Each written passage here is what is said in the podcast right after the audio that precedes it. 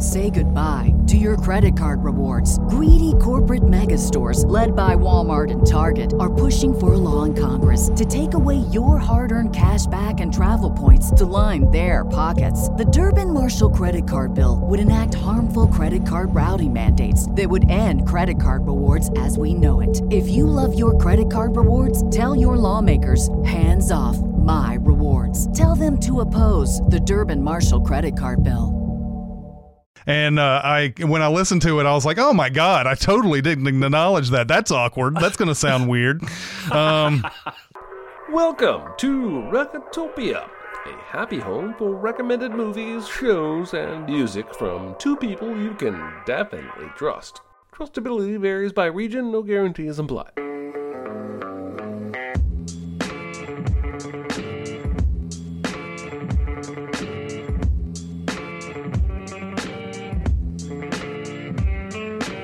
Now, here are your hosts, Chris Atkinson and Jeremy Scott. Whoa, whoa, whoa! Take it easy, sweetheart. You looking for me? See you met the twins. Boy, I hear everything they say, ain't you? I guess we both are. How you doing? I'm Oz. hello, everybody.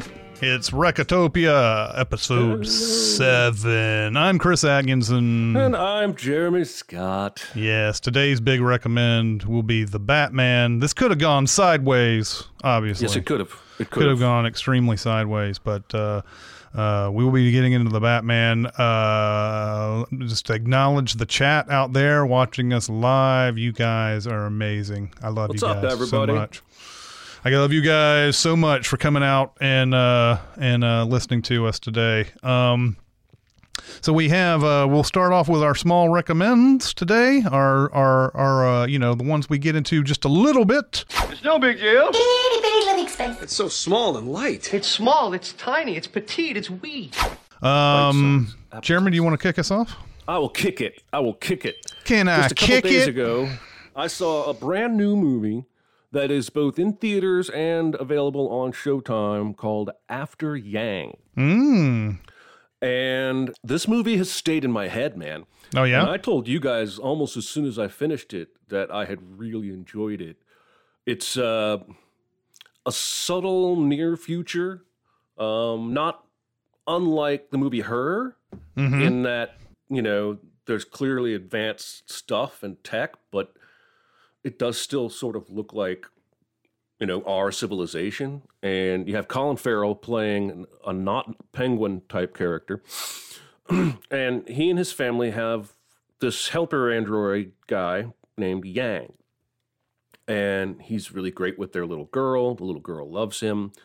Um, and he starts to not function correctly.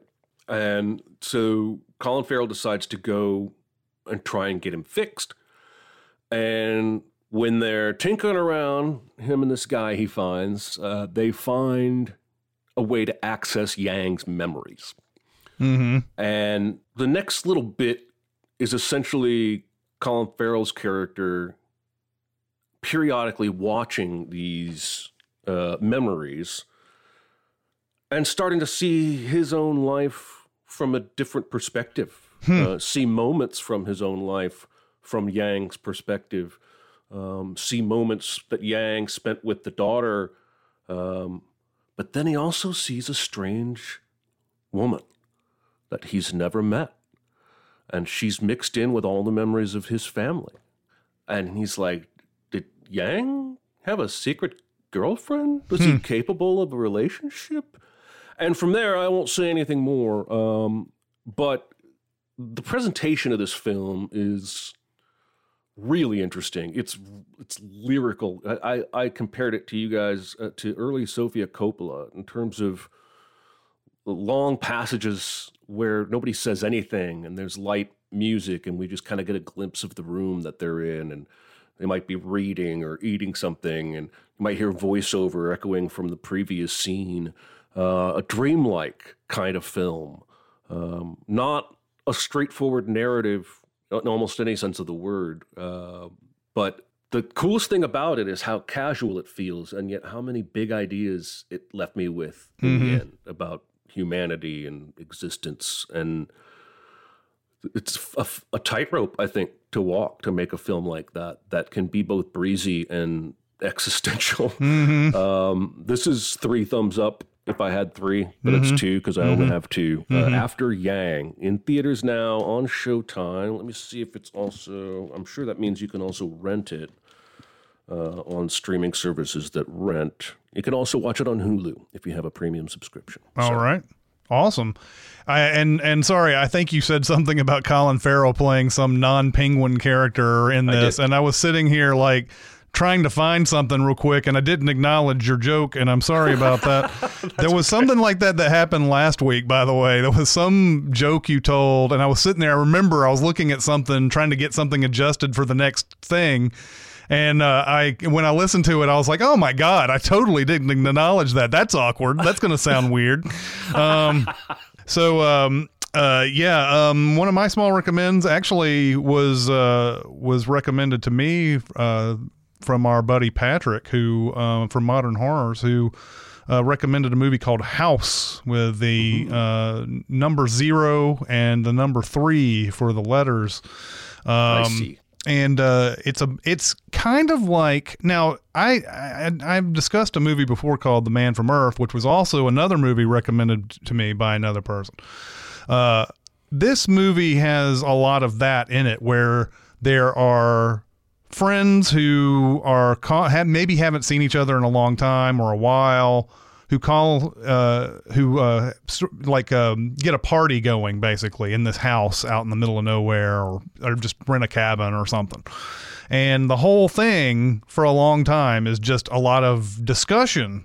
Uh, it's it's a lot of really interesting discussion about things that are possible and everything. Man from Earth is about a guy who is telling about his life uh, for thousands of years, basically. And everybody's like, you can't be serious, right? You're talking about living with Cleopatra or whatever, you know, that type of thing. Um, in this one, the discussion comes about technology and what we can do with technology these days. And boy, you better do stuff with your passwords and you better do stuff that makes sure that nobody can break in and everything. And one of these guys, uh, one of these guys says, uh, you know, I uh, was able to tap into WikiLeaks and I was able to find out that there's this app that you can put on your phone that shows you like three, ten, some like three to 10 seconds in the future or something like that. And everybody's like, yeah, right, whatever. And he's like, here, let me show you how it works. And like, there's a they show this guy like going around with his phone and and uh, uh, like uh, taking images of everything uh, around the house and uh, and he's like there's nothing different in here and he goes and then he finally finds a lamp that's off in the camera but outside it's it's on. And they're like well like you know what and so he he's like what's going on here? And he like accidentally touches the lamp or something and the light goes out. And uh, it's kind of that matrix thing like you know what a really bacon noodle is if you you know would have knocked the vase off and if you didn't know about that whatever. Um, so they keep experimenting with this and they keep finding things in the code of this app that they can change the time that uh, is allotted in there. Can they look in the past? Can they look in the future? Can they look further in the future? Because there's limits to what this uh, this program can do, and it and uh, it gets to some really scary places. And I'll let you watch. Um, I'll let you watch the movie to find out uh, where this movie is headed uh, boy, the chat has come up with a lot of different house movies, man. There's no sure doubt have. about it. It's like the it's like the IMDb of all house movies are coming up on chat right now, Yep, and uh, you know, Although I don't luckily. Luckily, this is numbered zero and three. It's easy to find, so you know.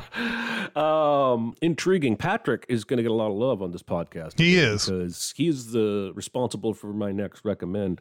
um, this is a film that I saw Mm-hmm. back in 2016, uh, and my memory was that I just thought it was okay. Mm-hmm. And Patrick and I were talking the other day, and he was expressing his love for it, and I expressed my okayness. And uh, he compelled me through his enthusiasm to give it another view. The movie is The Founder with Ah. Michael Keaton. Ah, Um, this is actually an, a stellar cast: Nick Offerman, uh, John Carroll Lynch, aka the Zodiac Killer.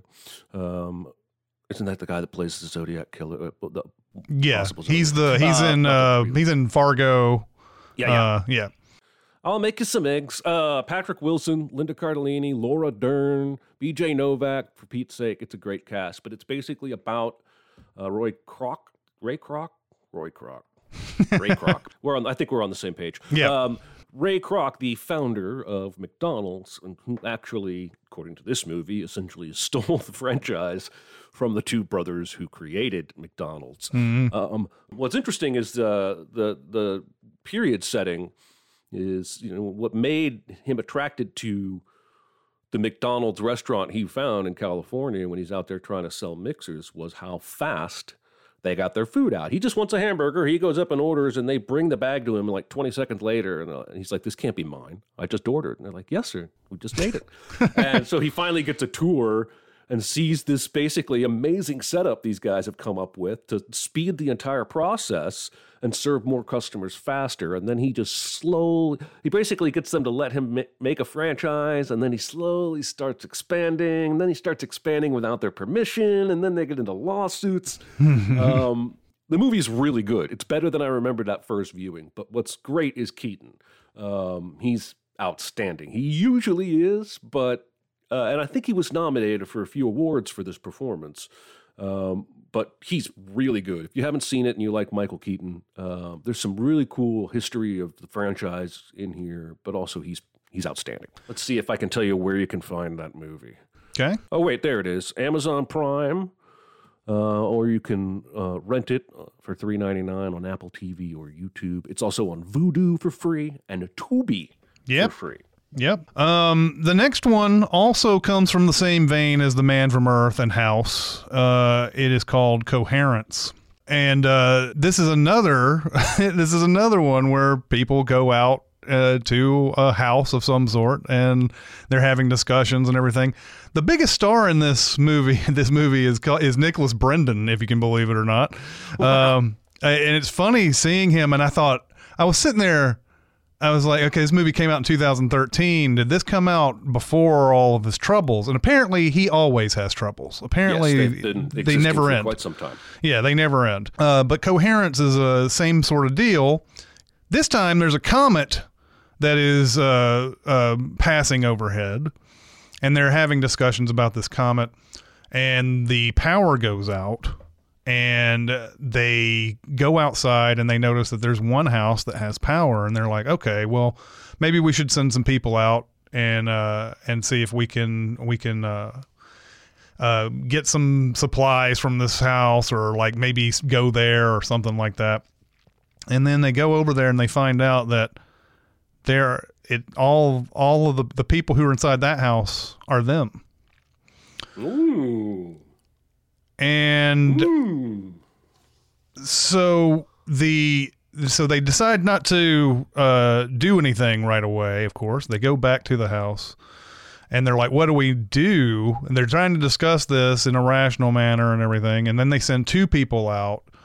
Uh, they start they they have to do a lot of things in this movie. I don't want to get too much into the technical details of it, but just suffice to say, there are multiple fam there's multiple houses with multiple thems in it. And there's that sort of discussion that's going on. You, you remember the two boats in the Dark Knight where you know they're Yes. like trying to decide whether or not they need to kill these people or not and all that? You know somebody comes up with the idea like well they're plotting to do the same thing to us we should probably be plotting to do the same thing back Tiny And- says, "Give it to me. Yeah. I'll do what you should have done in the first place." yes, that's right. Tiny Lister shows up in this movie. No, um, but uh, but yeah, it's uh, it's it's it's it's it's very intriguing. I'll also throw in this nugget. There are moments where people from other houses come back to the house that so like you have two people leave and then two people come back, but those two people are not the people who were originally in the house. So there's a lot of this like intrigue going on back and forth, and then by the end, there's a lot of like really cool things. um, if this type of mind bending type of uh, movie uh, where you'll be going, what the fuck's going on? Oh my god, what the shit? This is one of those type of movies. The movie's called Coherence. I think as a, a, a- probably because of irony, I guess. I don't know because it's one of those where because it's one of those movies where where it's like I don't know what the fuck's going on, but I love it. Um, and um, and so uh, so yeah, I I will I will recommend that. So you know some mind bending movies there, House and Coherence. Uh, uh, it'd be it, it'll be interesting to see if somebody put a whole Man from Earth. House coherence and maybe even the invitation thrown in as a as a bonus. When invitation doesn't have as much mind blowing shit as the other three movies, but uh, that's a marathon of similar movies right there. So Fantastic. All right. Well, do we want to move on to Yep. our big recommend? go on to the big recommend. Say goodbye to your credit card rewards. Greedy corporate mega stores, led by Walmart and Target, are pushing for a law in Congress to take away your hard earned cash back and travel points to line their pockets. The Durbin Marshall credit card bill would enact harmful credit card routing mandates that would end credit card rewards as we know it. If you love your credit card rewards, tell your lawmakers hands off my rewards. Tell them to oppose the Durbin Marshall credit card bill. I'm fine, I'm fine. It's just that you're so big. It's so huge. It's a good rule, but this is bigger than rules. It's bigger on the inside. Is it? I noticed. This week it is da da da Mm-hmm. da. Yes, it's the Batman. The Batman. Um, yeah, an interesting uh, entry into uh, this this podcast because we've so far been trying to come up with movies that people haven't been talking about as much. Um, that you know that we feel like people should know about, people should have uh, interest in. This movie is a you know number one blockbuster. Uh, you know, despite its three hour length, it's it's made, I believe, over 400 million worldwide in two weeks. Um, and um, and so this could have gone a lot of ways. We could have watched it and hated it. It could have been one or the other. Where you know one liked it, one didn't. I think we both liked it. I don't think Yep. this would fit our normal uh our normal what we would normally do though. I agree with that. Uh, you know, I it's, it's kind of an experiment in some ways. So, uh, first things first, I I will say that I really enjoyed this movie because it is different from most comic book movies.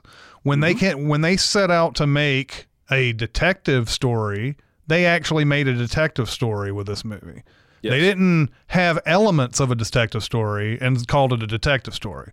Like, you know, they did with Captain America Winter Soldier with the uh, paranoia thriller thing. Like, oh, there's Right. Robert Redford's in it. It's paranoia thriller. thriller. um, uh, but this one is an actual mystery. And of course, I get deeply involved in mysteries. I love those type of things. I love puzzles. I love, uh, you know, and and it couldn't be a better uh, opening villain for this. If this is a franchise, I don't know. I mean, this could be a one off for all we know. Um, the way Warner Brothers and DC work with their with their stuff. I mean, I guess it's going to be a franchise, but I'm sure at this point it will be. Yeah, But- it's made too much money. it's good to see it's good to see the Riddler start this off and and uh and and it, and if I've if I'm I don't know uh I don't know all the Batman comics I've seen I've read a few of them uh but is this a is this a Riddler thing for him to want to impress Batman uh in Um, not in my okay. I haven't read a lot of Riddler runs. Not in my understanding. Not in this way. No, like Mm-hmm. where he wants to be friends with him. Mhm. Um, no, uh, I think there's probably been interpretations of the character that were like that, but I think historically he's just much more of a criminal who blows shit up and steals shit, but uses Riddler riddles to taunt Batman and, Mhm. whatnot. Um, somewhere in between this and Jim Carrey. yeah. Well, that's the thing. That's is, I mean, in in Batman Forever, he is hoping to impress Bruce with that invention, that mind sucking invention that he that he has, and of course, Val Kilmer Batman is like. uh is like uh, I would never uh, create anything like this. This is bullshit. And then Jim Carrey's like, "You were supposed to understand." Yeah. I'll make you understand.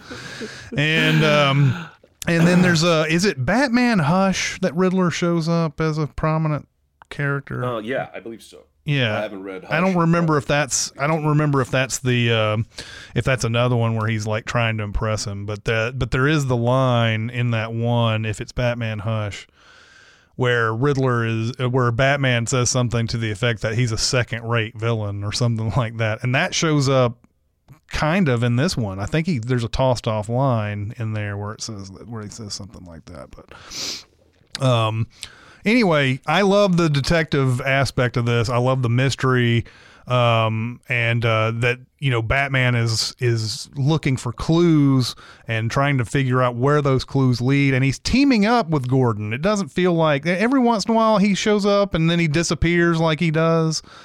But it feels like they're more of a team in this than in other than other previous iterations. Yep. There's even that scene. I do love that he's really the only cop that trusts Batman.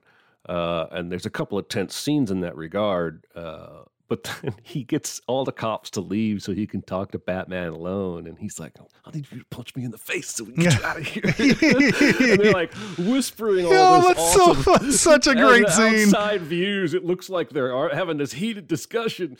Um, yeah, it is more of a partnership. Um, that's one of the things. That's one of many things I think this movie did better than a lot of previous Batmans. Is that Gordon relationship with Yeah. with Batman?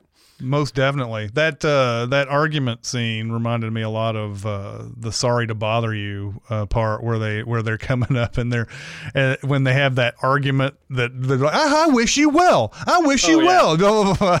The, um, but uh, yeah, that, that's a that's a brilliant scene. Um, Um, sorry, I don't mean to interrupt you. no, go ahead. Uh, this movie is too long. Yeah, Um, yeah, it is. We'll get into more negatives. Um, that's the main thing keeping me from adoring it. I think is is that it feels overstuffed. But what they got right, or what I liked that they did differently, that relationship with Gordon. I think the city feels more like a character than it has in a long time. in Mhm. Batman movies.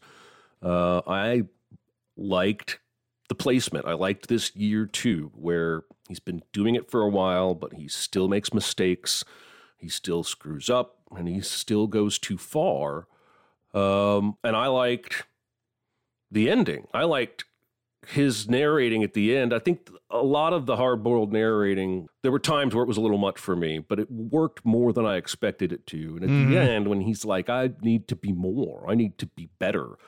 Um, and most importantly, this is my biggest happy. Batman, for once in a movie, got to be a first responder.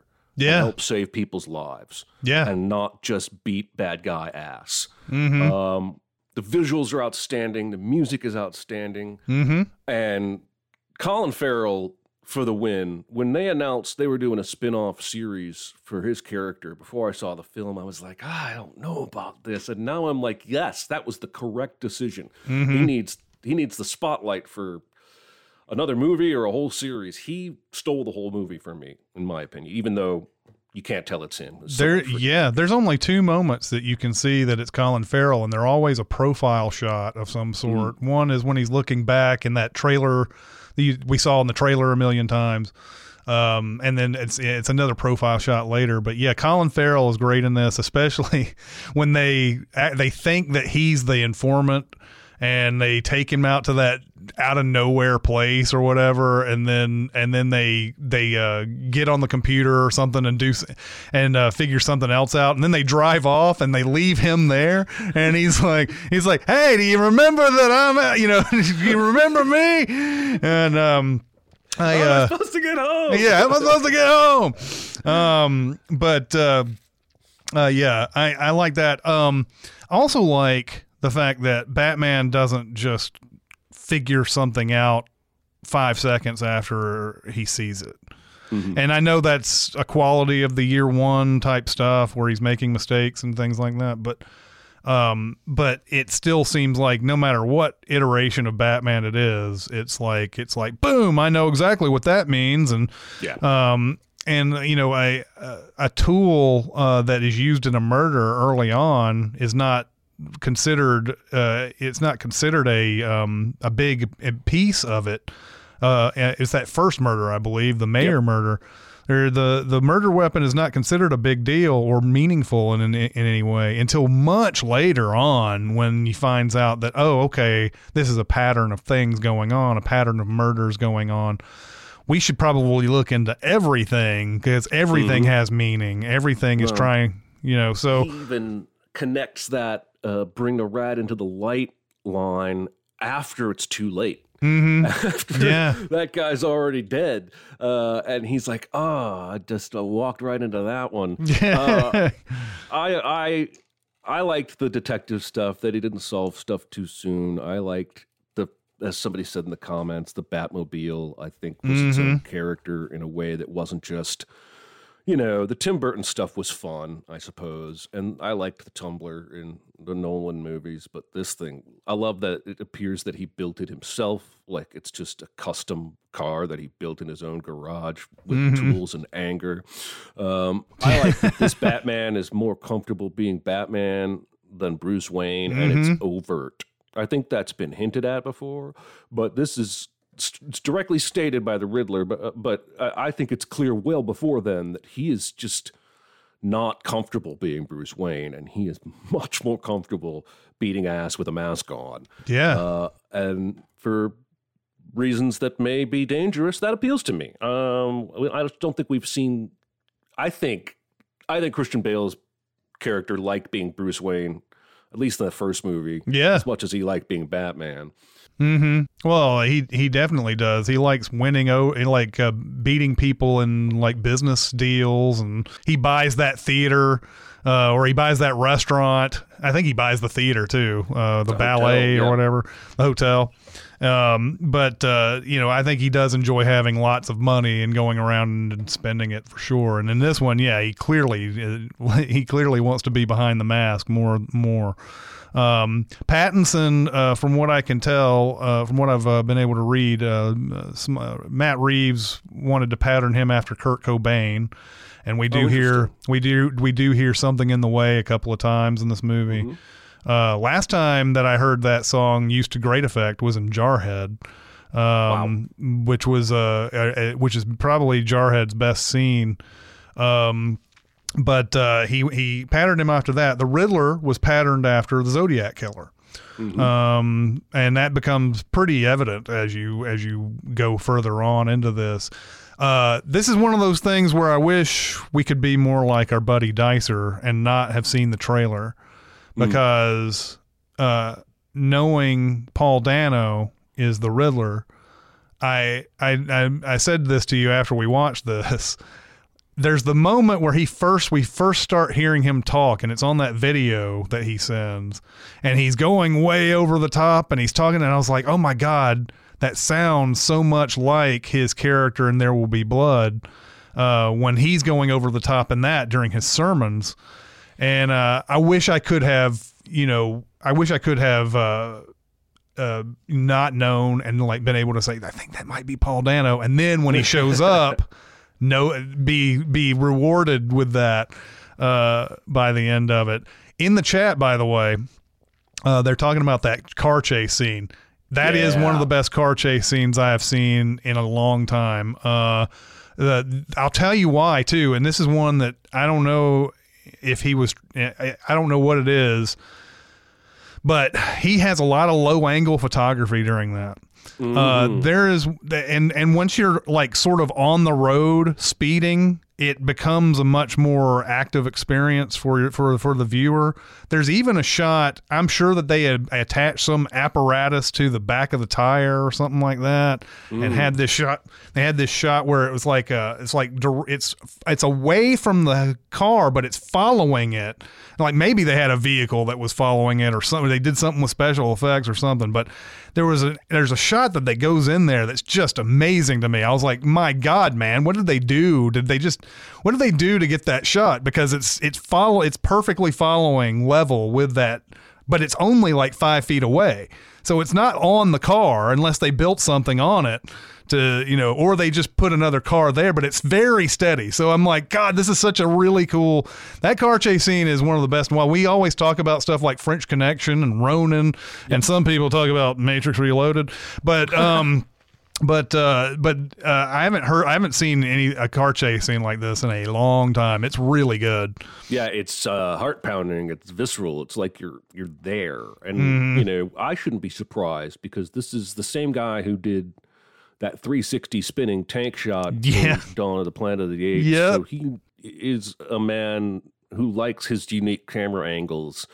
Um, you know, in terms of some of the stuff that maybe added to the bloat, um, there was a whole 10 minutes there, maybe 15, where he goes to the mobster and the mobster says, The other mobster killed your parents. And he's like, Arr. And then he goes to Alfred and Alfred's like, No, it was the mobster that told you that that killed your parents. And he's like. And I'm like, He will believe anything anyone says to him at this point. Yeah. I, I didn't need any of that section in there. I think there at the end there are a few decisions that feel a little rushed to me like when he realizes there's more to come and he goes back to Riddler's apartment and realizes he should dig up the carpet and then he Mhm. t- he types in a URL digs up the carpet and types in a URL and then basically there's a video completely expositing everything that's about to happen Yeah. and I, I realized at that point it's a little too late, but uh, it just felt a little. We better wrap up the Riddler's plan. Let's just have him explain everything, and then we Yeah. get the flooding of the city. Which, again, I love the moment where Batman got to rescue those people, but I don't. The all of the flooding that didn't make any sense to me as part of Riddler's plan. Riddler was trying to kill corrupt politicians Yeah. Yeah. to free Gotham, not flood the whole city and kill everyone. So he went from a man with some measure of principle to a mass murderer without any explanation. Yeah. Um, and he and and yeah, and while that makes sense that he he that he wants to hang out with Batman in Arkham while this all happens and everything. Yeah, uh, it, it it the whole thing was about hey, we're teaming together. We're I'm taking out bad guys for you. And uh, you know, yeah, um, that that that doesn't make sense at all. You're right. I mean, just to to try to go at if you if you hate Gotham, just go ahead and d- don't worry about this plan that you had to expose all these different people in a part of a plot. Um, you know, uh, do do something else. Do a whole bunch of terrorism. Be, be the Joker, I guess. Yeah, um, well. yeah. So yeah, I don't I don't get that either. I guess they had to find. That's one of those things where I'm sure in the in the screenplay they're like, we've got to have something here that happens. You know, and got to and be a big finish. yeah, and it, it almost feels like to me that could have been something where I I, don't want to I don't want to blaspheme the Batman universe, but uh, have Thomas Wayne be living and and and, and uh, you know Riddler's going after his dad at the end or something like that, or or a whole bunch of people are on a boat doing a society thing, you know, and then that's where Riddler's got his final plan. But yeah, this whole mass murdering thing definitely doesn't make any sense. I did love that beat where they make you think he knows Bruce Wayne is Batman because he's going Bruce Wayne, Mm, and then he finally goes, "He's the only one we didn't get." And you're like, "Oh, he doesn't know," and you can even see it on fucking Batman's face. He's like, "Phew." Yeah, Like, yeah, yeah, yeah. Way out of that one. All right, yeah. Which is I like because I think there have been too many villains in Batman films that know know or find out he's Bruce Wayne. Mhm. Far too many. Um, Yeah, there was a moment there that I I did think that he knew because there's those it, it was all those pictures that he had up, but he was plotting to kill Bruce Wayne. You think you were just Right. talking about that? I uh, I just uh, I, yeah I'm I, I I never understand like like some of these movies where they're like oh I know who it is like in uh, Batman v Superman where Lex Luthor is like I just know who these guys are fuck it Yeah. yeah. Fuck you for asking. Yeah, they don't have any like uh, you know, any reasoning behind it or whatever. It's just I'm Lex Luthor, I'm bad. I know you're I know you're the guy, so fuck it. Um Um, now they have said some things about the next movie. Some hints. Um, there's a cameo at the end of this movie, and Matt Reeves has been careful to say he does not anticipate that character being a main villain in the Mhm. next movie or even a future movie. Mm-hmm. So I think they're going to go uh, directly. It, I think they're either going to go. I think they're going to go Court of Owls, which is basically. I think I recommended the Night of the Owls Mhm. um, book uh, a few weeks ago in this podcast. Uh, but that's where there's a se- secret society pulling strings, and they decide that they want to kill Batman and all his helpers or whatnot. Um, but that maybe that's just wishful thinking. I don't know. But I, th- I would say this was more than good enough for me to be excited about where they go next. Mm-hmm. Yeah. Um, and uh, yeah, I think Alfred was a little underutilized. I yeah, and not only uh, which is weird, right? He's underutilized, but also adds to the blow to the movie. Um, yeah. That's what's so weird about him is that he's virtually worthless in this. hmm and mm-hmm. and then and then there's a scene where they sort of like cram him into the narrative because the ba- Bruce Wayne gets that package and and he's the one who's going to open he stupidly opens it. I don't know what the fuck he's thinking in that Yeah. by the way. Yeah. And then and and and that puts in, he he somehow survives that blast, which I have no Yeah. idea.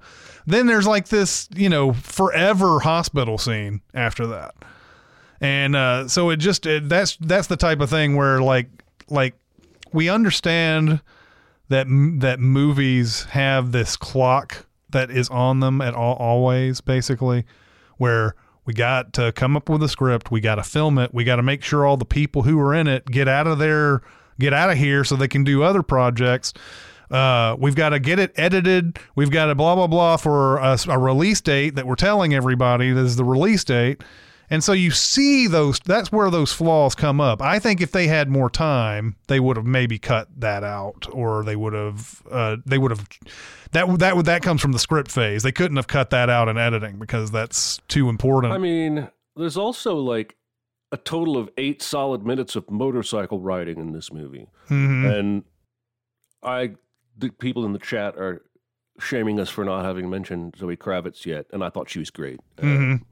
but and I even like the final scene of her and Batman riding out respectively on their motorcycles. But prior to that, in a three-hour movie, I don't need a dozen different motorcycle riding scenes. yeah. Um, there was just an awful lot of, um, I don't know. I feel like even just some mild trimming uh, here and there could have cut probably 20 minutes off this length. We just linger in some scenes and shots a little longer than I think is necessary. hmm But again, I really, really enjoyed it. I would still recommend it. It's still a, a big recommend. There is maybe a reason why we haven't brought. It's not because Zoe Kravitz is bad or anything. It's just that hardly any of that, and most of these episodes I've just seen the movie. This has been a week now since I've seen this movie, but.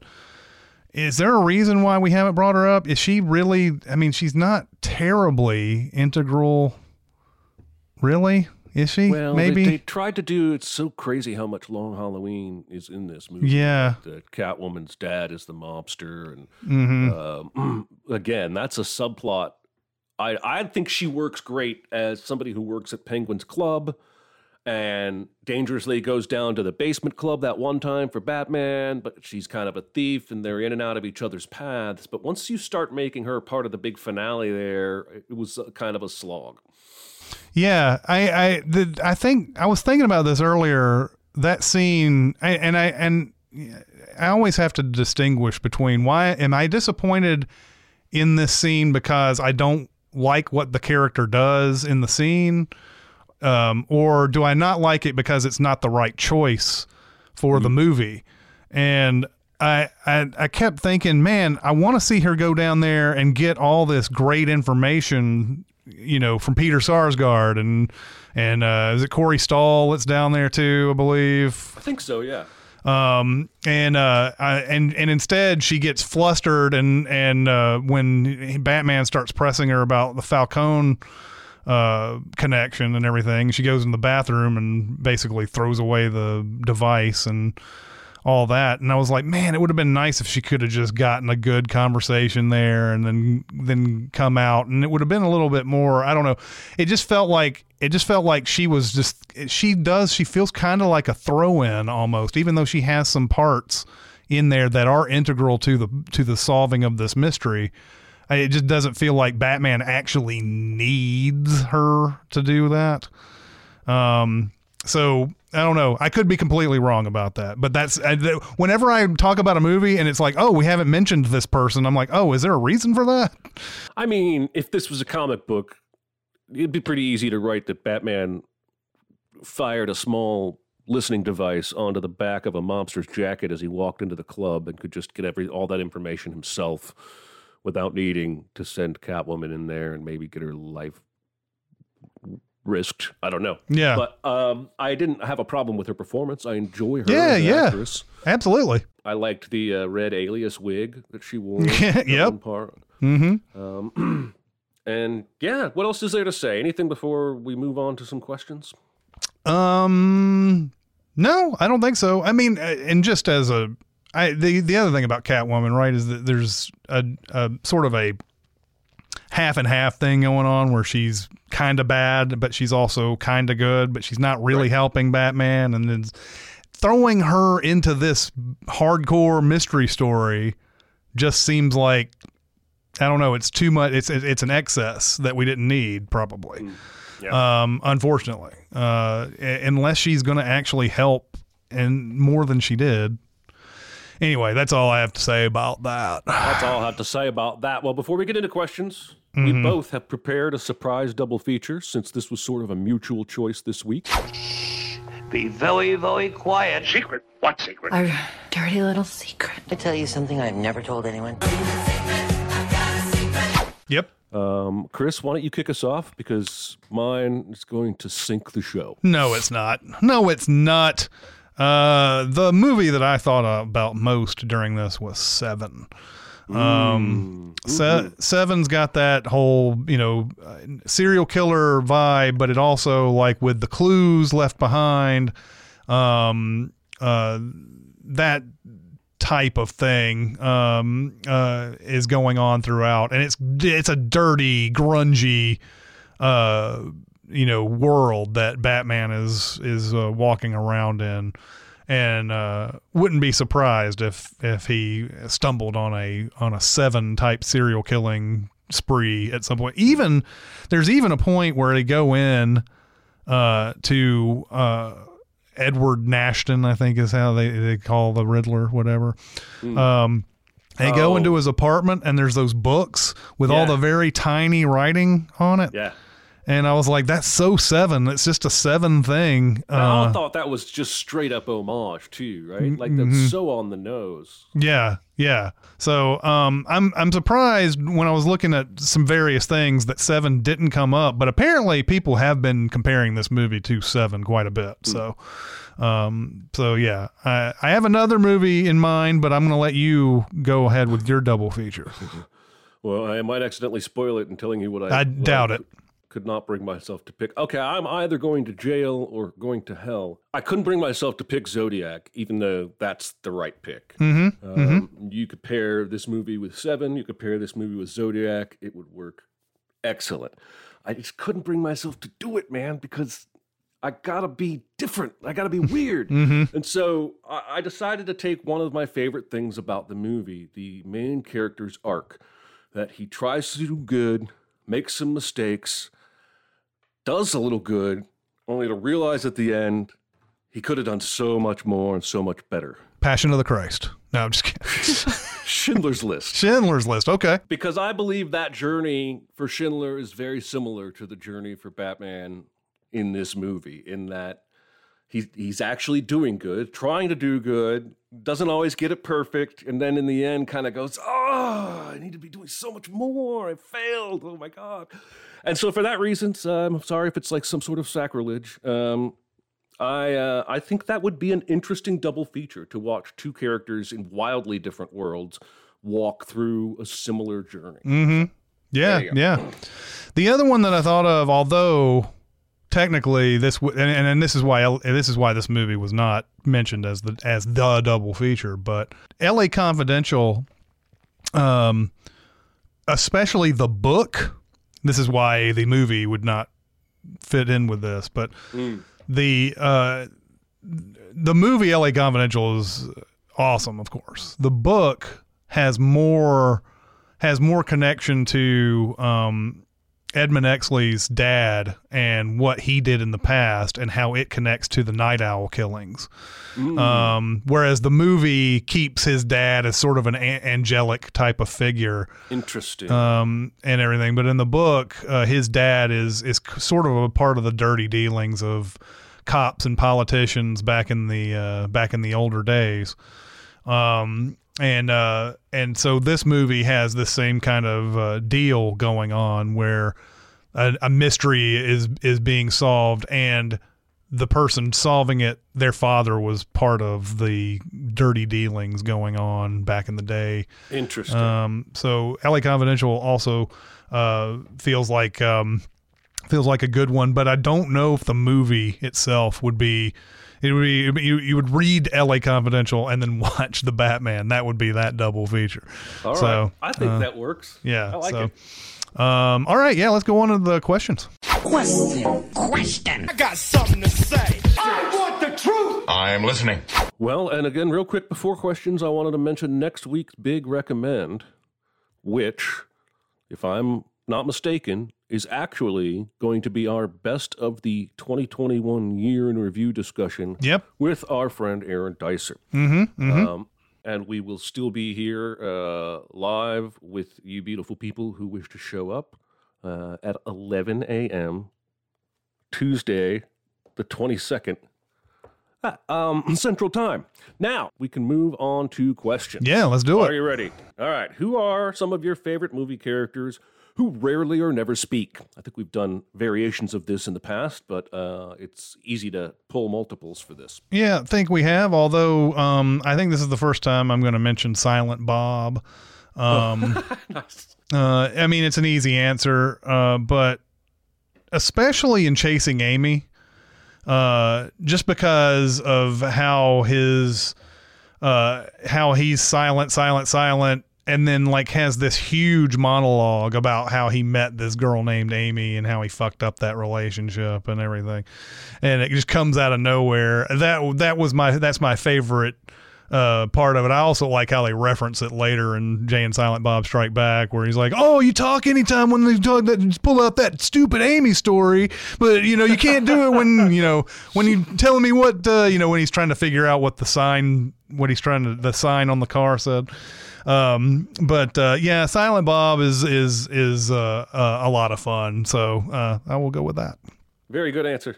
Very good answer. I don't have as many good stories for this because this guy says even less than Silent Bob, but I'm going with the Yarp Narp guy from Hot Fuzz, Yep, yep. who's like an evil henchman and who I think is even the Hound. In He is of the Hound. He is the Hound. Um, and all movie long, he only says Yarp or Narp. I think it's mostly Yarp. It's Yarp. He says, in fact, I don't think he says Narp. It's Simon Pegg who end, ends up saying Oh, Narp over the saying- radio or the phone or whatever. That's so, right. mm, so, uh, yeah, Oh man, that makes me laugh. That movie is such a genre bender. I love it. Mhm. All right, uh, let's move on to the next.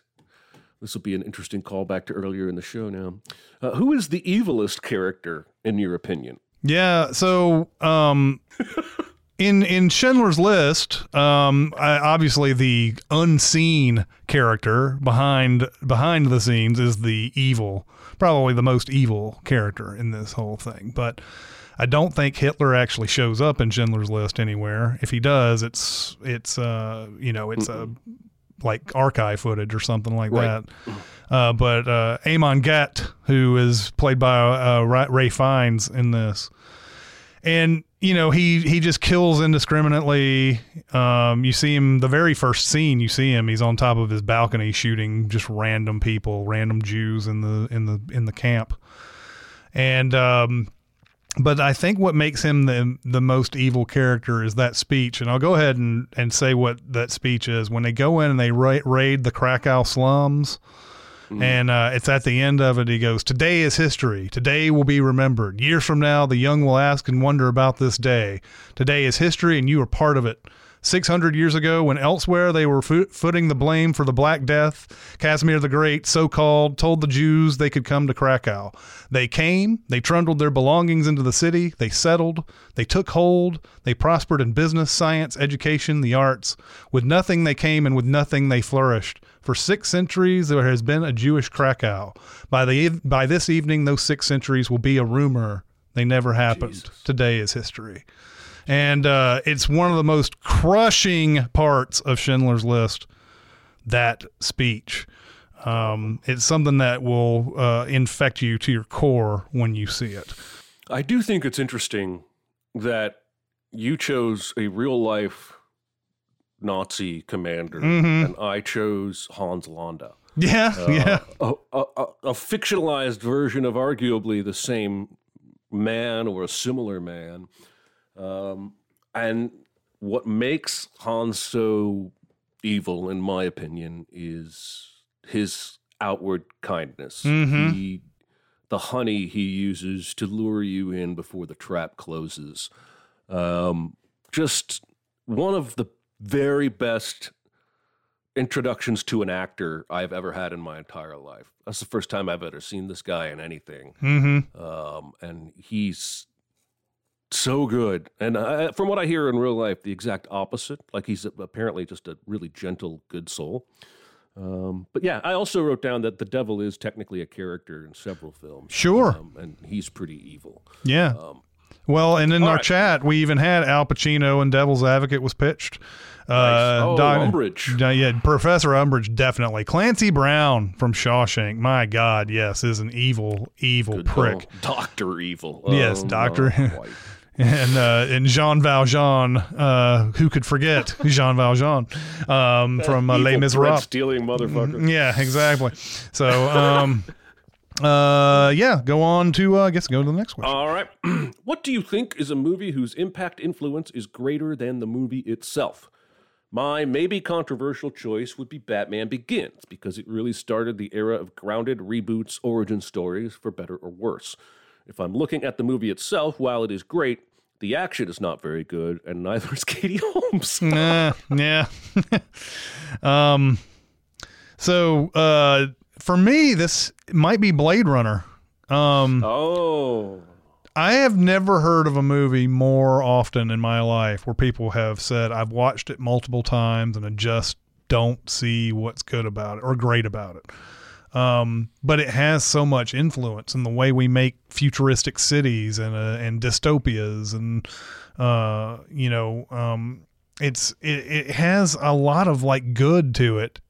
It's just that when you watch Blade Runner on its own, you're either i mean i don't know there, there's people who are either completely sucked in by, by that world or they're just not and if you're not you're like eh, that, was, that, was, that was pretty good. Why was that? Why are people why do people always cite this as one of their favorite movies or whatever?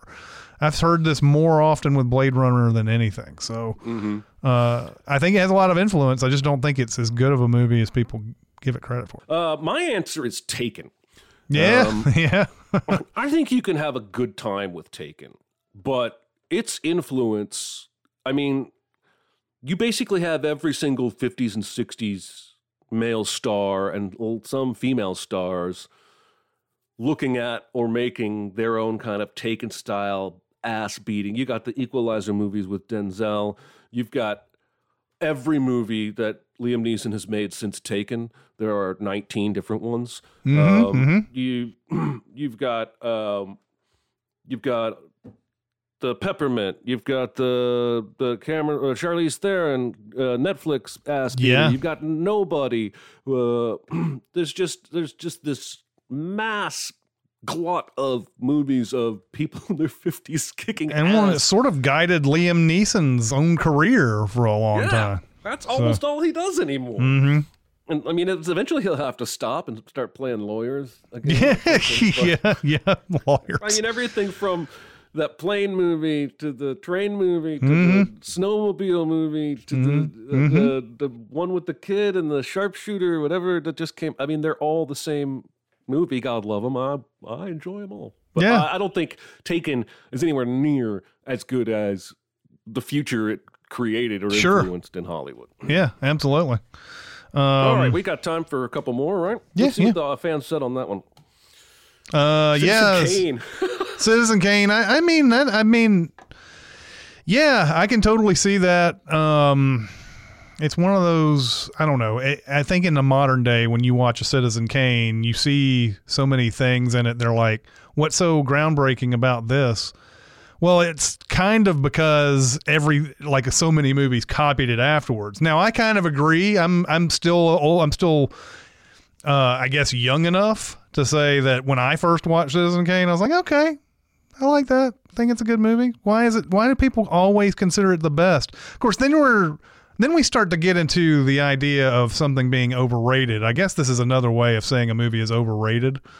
Um, uh, but you know, I don't know. Citizen Kane, I've seen it millions of times, and and it feels like I come out with something new on each viewing of Citizen Kane. But I I totally can see that answer. Um, and uh, what else was there? There was another one that was thrown out there. There's a lot of cat talk, obviously. Star Wars, Star Wars, yeah, sure, Groundhog Day. yeah. Uh, Hangover. someone says bridesmaids. Uh, Psycho. Psycho. Yeah. Okay. Yeah. Yeah. These are some good answers. hmm All right. Um. All right. Let's move on and uh, we'll see how this one takes up time wise. Uh, what's a movie that would be elevated with a different score or soundtrack? Yeah, I'll let you go with this one because I could not come up with an answer. And this is a shameful one because I've I've seen the Italian Job way too many times. It's Mhm. Charming, but it's nowhere near as good as the amount of times I've seen it. hmm Uh, but the soundtrack always bother me. There's, there's, there's- always bothers me. There's this Scott Weiland cover of "Money" by Roger Waters that, uh, and there's like um, a Pat Benatar song that's pretty decent. Mhm. But the rest of it, I just feel like there's moments where the scene transitions would kick and punch a lot more if they had uh, either better song choices. There's not much of a score at all in this movie. It's almost all like song cues. Mhm. Maybe get somebody to score some of it. I don't know. I really like that movie. I just think it could be elevated with a little bit better music choices. There are very few movies that I watch that like I, I'll I'll see it and I'm like, man, if they could have just done something better with this soundtrack or they did something better with the score. And I even tried to come up with some movies that I just sort of like and I'm like, I don't know, I kind of like the score in that that movie. Um so there weren't there I couldn't come up with any. I just I, I, it's not something that I have thought about and maybe the next time I watch some movies that are a little so-so I'll I'll have an answer for this because that's not something that I really consider. But even right. even stuff like I was like sitting there like Glengarry Glen Ross, which is you know which is just a uh, it's not a movie that needs a soundtrack. In fact, there's very little score in it at all. But it has that opening title and that closing title, and it's a jazzy score.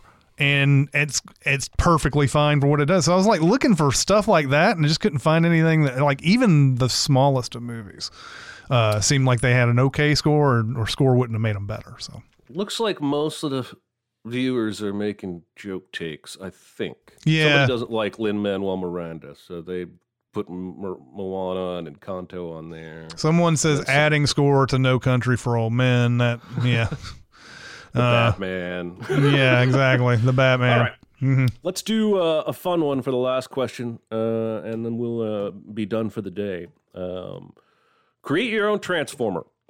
Include what you want: vehicle form, name, color scheme, etc. Okay, so eh, eh, you know, and not knowing everything about the Transformers universe, I'm sure that I just come I'm coming up with something that has already been come up with.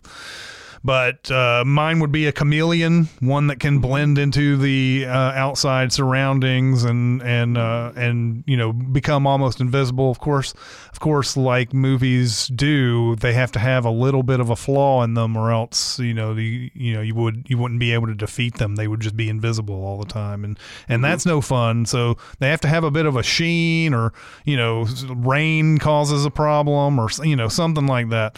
Uh, but um, uh, yeah, I, uh, I, I, I, I this, this car is going to be red. It's a Lamborghini. Nice. and um, you know it just it blends into whatever it touches, and that's that's what I was. Now I'm sure I'm sure there's a million Transformers that do this, but that's I never. I don't know about that. Uh, There is a red Lamborghini in the first run of the cartoon, uh, but he doesn't have any kind of um, blending in powers, Mhm. uh, and that's a unique twist. I kind of like that.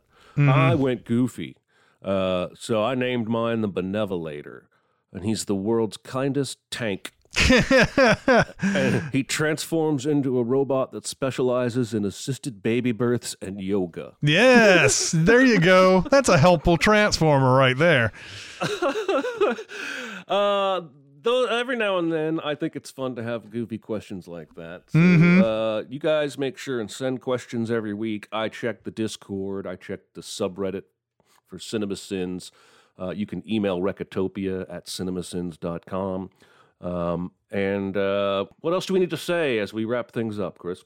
I don't think so. I don't think there's anything that I can think of right now. So uh, yeah, right. Well, uh, we you, love you. Uh, love you, wonderful people out there. Next week's going to be the the best of 2021, and Yeah, then we'll get wait. back to uh, a regular schedule after that. So um, yeah, we love you. Love you, beautiful people. Thank you so much. See you. See you guys.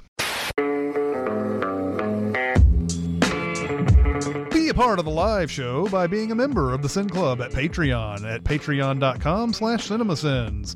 Chat with us on the CinemaSins Discord at discord.gg slash cinemasins or CinemaSins Twitter at cinemasins and email any comments or questions to recotopia at cinemasins.com. That's R-E-C-O-T-O-P-I-A at cinemasins.com.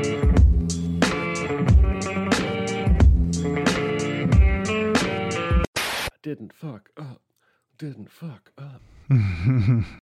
Did you see? Probably don't look at Twitter every day, but did you see that the dude bought Tom Brady's last touchdown ball for half a million bucks, and Mhm. like a day later, Brady unretired? yep, yep. I did see that. hmm That's the fastest depreciation in history. What an asshole.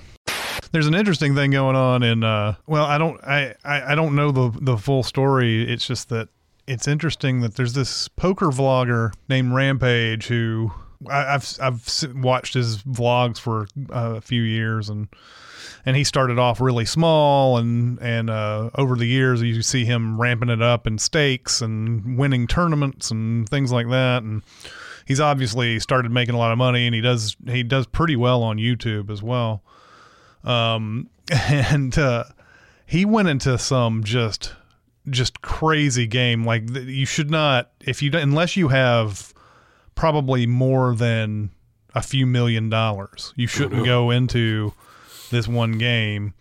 And uh he he you know I, the, I don't I wouldn't say he did anything terribly wrong. It's just that you just don't have the money to to do this type of game, man. You just don't. And he he has his own personal channel and he came on and he was like, I just want to be very upfront with you guys. Like, look, I'm not broke, I'm not bankrupt or anything.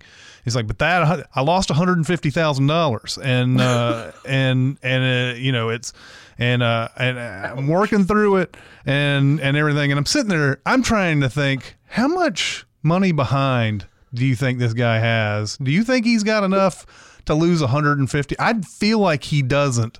Um, Oh, man. Like if you had, let's say you had 500,000 in the bank, losing 150 is a m- massive chunk. Yes. Yes. And, and, and, uh, because of any other expenses that you've started to put on yourself because you have that kind of money. So Yeah. I, I just, I'm just sitting there going, man, dude, this is why this is why you see people who who pr- have the means they still only play you know smaller games because eh, they get into this one where the blinds are like this and this and they put on straddles which makes it even hi- makes it even higher and you start playing games where the the the average pot is six thousand dollars or so Jesus. yeah, you, you know, in, and those things escalate quickly. Um, Jesus. so it's interesting to me just watching this guy's. I'm I'm hoping that he he understands that he can't play these games until he's got a huge bankroll, like a huge one. Who's behind the scenes here? Now, who's doing that? Who's eavesdropping without showing their face? Just just me, guys. Just me. I was gonna message you. I didn't think you up. were even here. I thought that was like the red line means no. Why won't you show your face anymore? Are you ashamed? I mean, if you want to see my face, I can show you. My I know. I just was curious if you were like casual. Let's put a or- smile on that face. There's a lot of alcohol in the room, and uh, the only one that I knew for sure was a little bit tipsy was Keaton. Oh. like he was tipsy at his table, and then when he got up on stage, it was clear that he was he was loose. he, was, he was ready to talk. So the only the only other thing, the only other big reaction in the room that I don't know if it came through on the broadcast was when they when they announced best animated TV show, and it the winner was What If. The room literally booed. Oh wow! It was it was one of the most interesting things. I mean, like, well, then who Right? voted for it? I didn't vote Right? for it. So many of our franchises are afraid to move on, mm-hmm. right? Like Star Wars is the poster child for this. Like, Yep. you gave us, you finally gave us somebody. I mean, the the the, the second, this last tr- uh, trilogy, the J.J. Abrams basically trilogy, Rian Johnson. That was basically the same thing all over again until the end when it was literally the same thing all over again. Yep. But then you give us the Mandalorian, and there's like, okay, well, here's a new kind of newish character, and oh, here's Luke Skywalker, Mm-hmm. uh, and you just they can't get away from it. Now we're gonna do Obi Wan Kenobi, and I'm just like, I remember reading a lot of the novels after the first trilogy. There was a whole world of possibilities out there, and they just keep going back to goddamn Tatooine. um, No Way Home, where I I generally shrugged and said that's pretty good, but feels like Spider-Man Ice Capades or Spider-Man's on Ice, because because it's like you know a spotlight comes down and says, and do you remember Tobey Yeah. Maguire? I still haven't heard anybody raving about the first hour of that movie. I'm not Right. saying it hasn't happened, but that's not what I'm seeing. All I'm seeing is the raving about the Ice Capade stuff, which Mm-hmm. I'm sure isn't. It looks like Doctor Strange 2 is going to do the same frickin' thing. Yeah, And, you know, maybe I'm just old and yelling at clouds. and ah, don't know. Maybe, maybe it just seems like playing chew the bark off trees. Well, I mean, th- that's the thing, right? Even though, even though I hate the presentation of how they got them back in, once they start all talking together and they have their own different universes to talk about, that's an interesting kind of dynamic to the movie. But I don't like this. I don't like this whole we've got to rehabilitate the the villains thing. I don't like that at all. That's what that's what they're doing in this. It's Yeah, like, no, oh, I'm- I'm you aware. you actually have like, you know, oh, you really have good qualities. We just want we don't want you to die anymore, so we'll put you back in. I don't know how that works. How does that I work? don't either. Yeah, no, it doesn't. You Hmm. know how it works? Multiverse. Multiverse.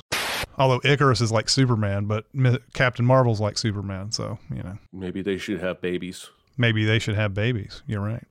Uh, and, and as Jeremy uh, moves to the side so everybody can see the sleeping kitty on his couch.